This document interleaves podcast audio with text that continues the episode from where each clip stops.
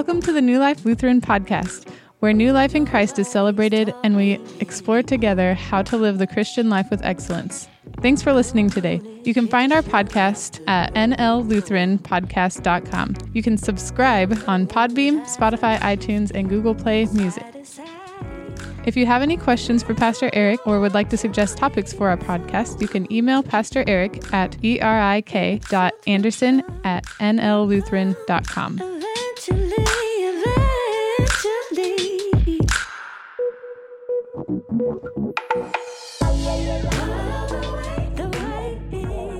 I'm Pastor Ben. It's my privilege to share God's word with you. But back in 1954, there was a young pastor and he had received a call to Montgomery, Alabama. And when you are a pastor and you receive a call, when you receive a job opportunity and you have to move across the nation, there's a lot of things to consider. Right? You got to think about the church. Right? If you're going to spend most of your time at this church, you better love this church. You better love the church building. You better love the culture of the church. You better love the people of the church, right? There's a lot of things to consider. But you also need to consider the community right? If I move my family across the United States, are we going to enjoy the community and the people of this community? And most importantly, will we thrive in this community? And for this young pastor, this was the biggest question he had to ask himself because this young pastor was a black man, and his wife was a black lady. And they were currently living in the North, which means they were insulated from the horrible, dehumanizing Jim Crow laws of the South. And to move down there meant they were going to subjugate themselves to this and potentially their future kids to this. Laws like the busing laws, where the black people were forced to sit in the back of the bus while the white people could sit in the front of the bus. Even if there were no white people on the bus and if all the seats were full in the back of the bus, they could not encroach on the white person's seats. However, the white people, if they had filled up all the seats and they wanted to go further back in the bus, they could make the black people stand up and make them stand in the back of the bus. It was a horrible law, a horribly dehumanizing law. In fact, if that wasn't bad enough, what would happen is everyone would pay their toll at the front of the bus. However, if you were a black person, you had to pay your toll and then get off the bus walk to the back of the bus, and then get on through the back door to get to your seat. And sometimes when the white bus drivers wanted to show their disdain for your life, they would take the toll, and as you exited and were walking to the back, they would just simply drive away. This is the climate that this young pastor had to consider moving his family into the space. This was the conversation that he was having with his wife. Could we handle it? Could we tolerate it? Is this really where we want to raise our kids when we have it so good up here? But despite all those reasons not to go, on September 1st, 1954, Reverend Martin Luther King Jr. would take this call at Dexter Avenue Baptist Church in Montgomery, Alabama, to be their next pastor. And in his book, Stride Toward Freedom, he writes about all of his experiences in Montgomery and all the turmoil that he experienced and all the ways that he tried to make a difference. But his way of approaching injustice was very different than how the world tends to operate. In fact, he writes about his philosophy at the end of his book. This is what he says Violence as a way of achieving racial justice is both impractical and immoral. It is impractical because it is a, it is a descending spiral ending in destruction for all. The old law of an eye for an eye leaves everybody blind. It is immoral because it seeks to humiliate the opponent rather than winning his understanding. It seeks to annihilate rather than to convert. Violence is immoral because it thrives on hatred rather than love. Now, if you have been around church for a while, you've been a follower of Christ for a while, this philosophy should sound very familiar. In fact, some of these words should sound pretty familiar because this philosophy did not originate with Dr. King. it originated with his Lord and Savior, Jesus Christ, who also taught this concept of, of Christian love despite the brokenness and the persecution and the injustice in this world. And so today we're going to go to the source of this philosophy in the book of Matthew. Christ's very own words about living this very different way of life. This is what he says You have heard that it was said, an eye for an eye and a tooth for a tooth. So, as we step into this gospel writing, we're stepping into a piece of history where Jesus is talking to a large crowd of people very similar to you and me. People who have internalized this idea that if we want justice, well, justice is simply creating equality, right? We have to have equal retaliation. If you do something to me, then I do something to you. If you take, then I take, and then we find ourselves on equal footing, right? Then we're square. Right? Later on today, if you're driving your car and someone runs into you, right, they have to pay for the repair of your car. If you get hurt, they pay for your hospital bills, right? You have some sort of settlement. And since they took something from you, then you take something from them, and then you are square. Right? Now, if you go to work on Monday, what are you doing? You're giving somebody, right? They're taking your time and your talent for a portion of your life. And then at the end of that, you get paid, and they then give you something. Then you take something from them. And then you are square. Now, if you grow up with brothers, it looks like this, right? Your brother punches you and you punch him back, right? And then you are even, right? You're square. It's this idea of equal retaliation, right? You take something from me, I take something from you. And as general humanity, we get this, right? And we're kind of all in agreement. If Jesus just stopped here, I think we'd kind of say, okay, I think we get this idea of an eye for an eye and a tooth for a tooth. And when he originally talked to these people in this first century, they would be nodding in agreement too. Because not only would they have this, this part of our humanity that naturally kind of leans here, but they had the Old Testament echoing in their minds. Because in Leviticus 24, this is exactly what it says it says an eye for an eye and a tooth for a tooth.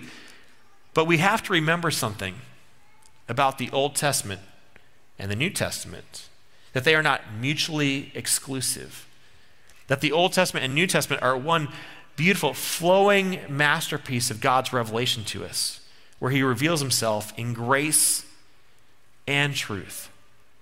And when we take that into account and we really understand the heart of God, we see that this law in Leviticus was not meant for us to justify retaliation, but to cap our retaliation, to limit it. So we don't become like little children who one brother bumps into the other brother. And so the other one shoves the other one back. And the other one punches just a little bit harder, and soon it turns into a full blown war because that's our natural human tendency, right? It's never quite equal, it's always a little extra jab. But praise the Lord as we encounter this piece of scripture we see, we're going to see that God operates very differently, that Jesus op- operates very differently. Because if he didn't, not only would the whole world be blind and toothless, the whole world would be completely destroyed.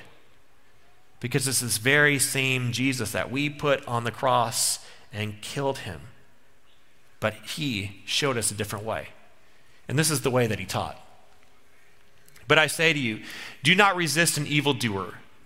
But if anyone strikes you on the right cheek, turn the other also.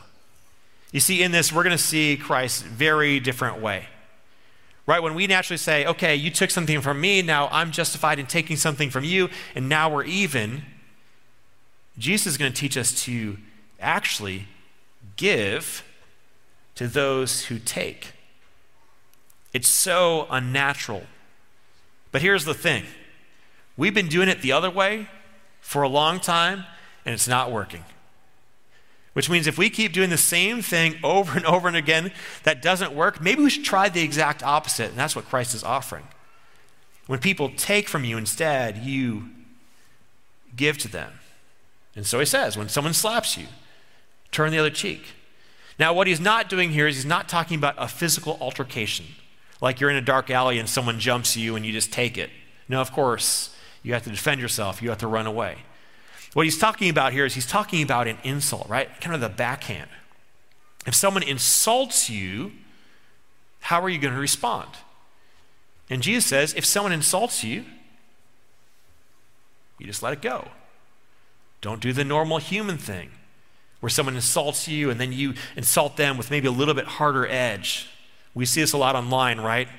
They post something and then we post something and we they post something. We just go back and forth. We find ourselves we waste our entire day on something that has never changed a heart to begin with.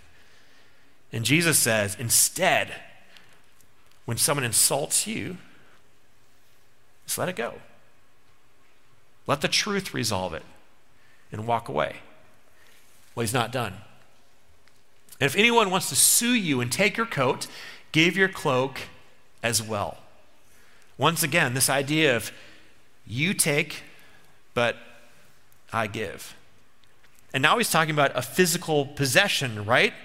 He's talking about someone actually physically taking something that was given to us or something that we worked hard to buy.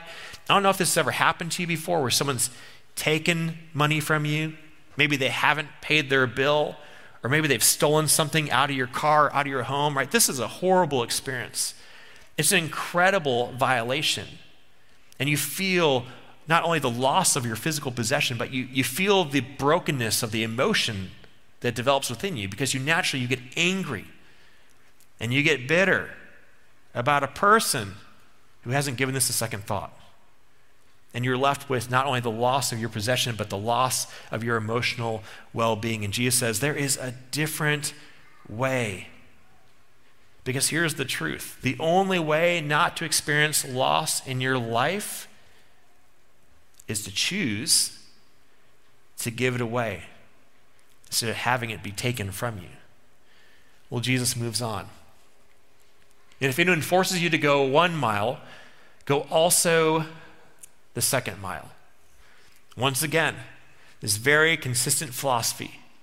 If you take, I'm going to give. And now he's talking about the most precious commodity that we have in our lives. He's talking about time.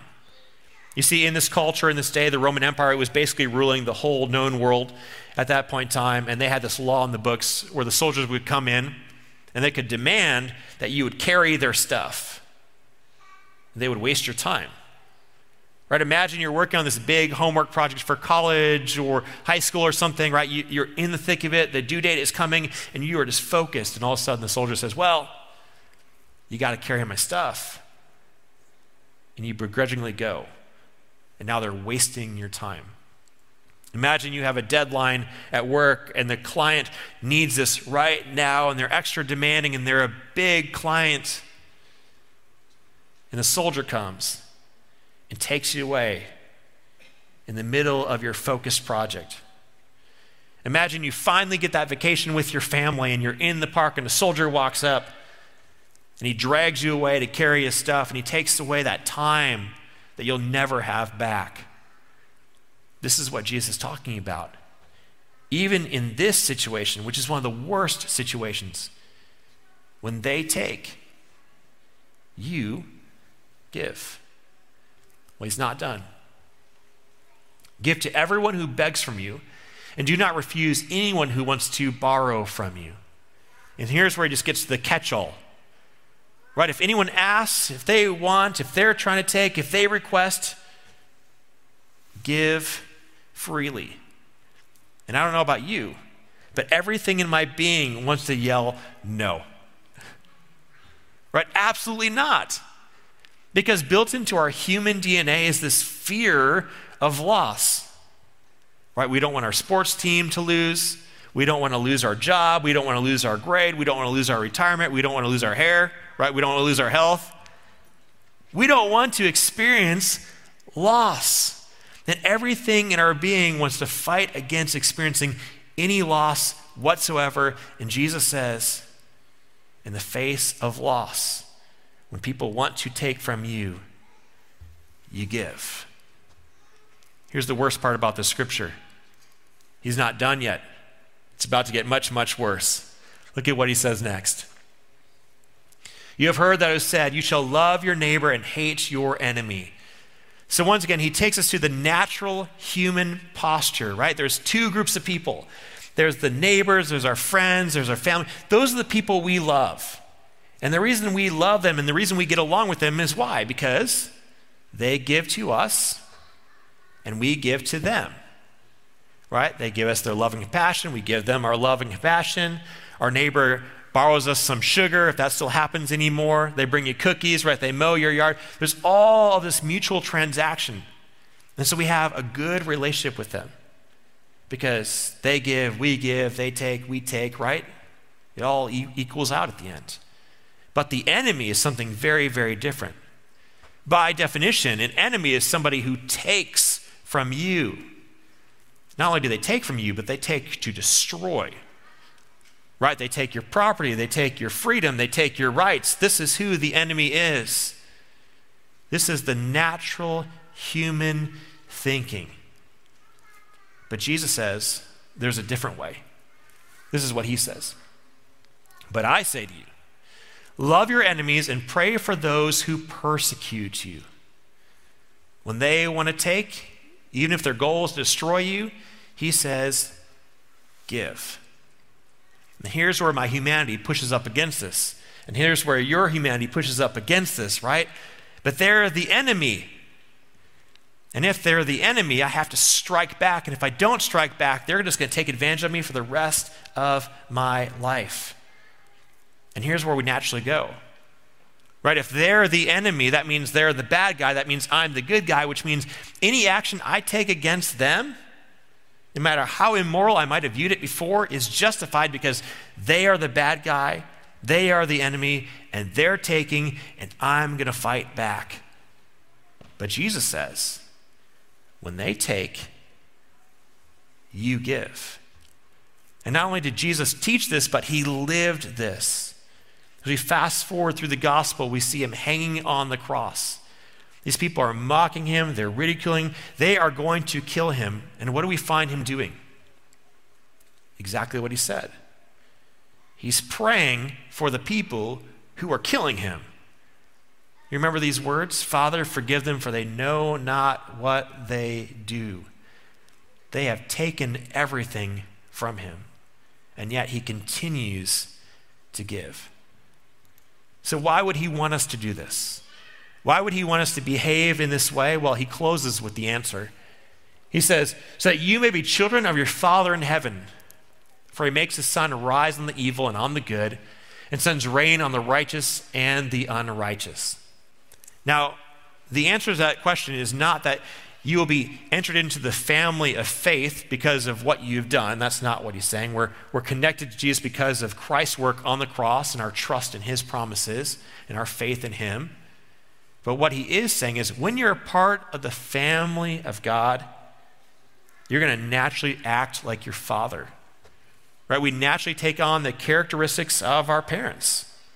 And the characteristic of the father is that when the world constantly takes and takes and takes and takes from him and disregards him and ignores him, doesn't listen to his law and the ways that he calls us to live our lives, but only demands more and more and more and more, what does he do? He gives. And as children, we are called to live like the Father. But here's the question that's probably rattling in your mind. I know it was rattling in mine. Is does this really work? Right? Is this even practical? Or will I just end up in this endless cycle of people taking advantage of me and I'm that person where everyone just knows I'm the softy and I always give in and I'm always giving and always giving. And in the end, I'm just empty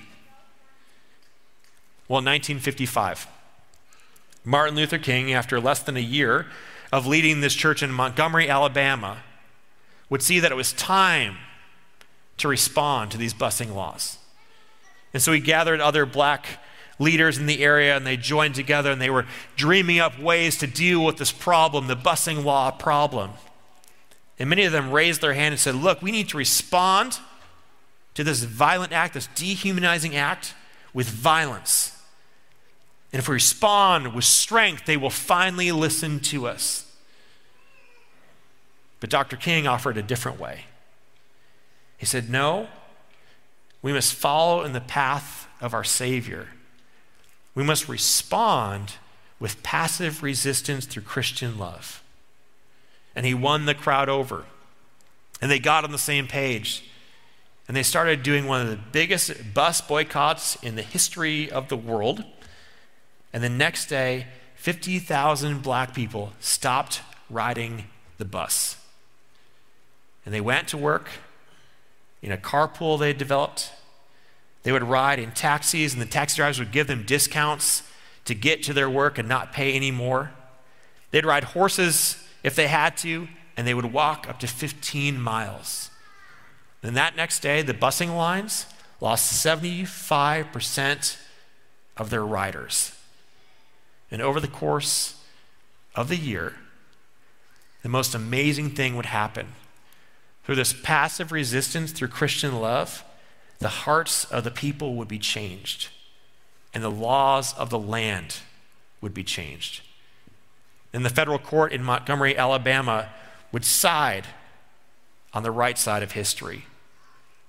And anyone could ride the bus and sit wherever they would like. In fact, this would get pushed all the way to the Supreme Court. Because the 14th Amendment, the Supreme Court would side the side of equality and the value of all of mankind. And the course of history would be absolutely changed because of this passive resistance through Christian love. Because Dr. Martin Luther King Jr. internalized the very words of Jesus Christ and knew that it was more than a teaching, but it was a way of life. You see, these words of Jesus were not just meant for this man that we remember on Monday. It wasn't meant for this one tiny moment in history so we could celebrate this as a nation in the work of Dr. Martin Luther King Jr. Christ's words are meant for each and every one of us to use in our daily lives. It's meant for the way that we interact with our family, our neighbors, our friends, our sports teams, our classrooms, in our marriages, and yes, even with those people that think exactly the opposite and do exactly the opposite of what we would do. Right? The people that just take and take and take and take. You see, when we start living our lives like this and we offer our hard, broken hearts to God, He begins to soften our hearts. And we get to extend our now soft hearts that we, we give to people who are constantly taking and we extend our new Christ like soft heart, the most amazing thing happens. The people around us, they start having their hearts softened as well.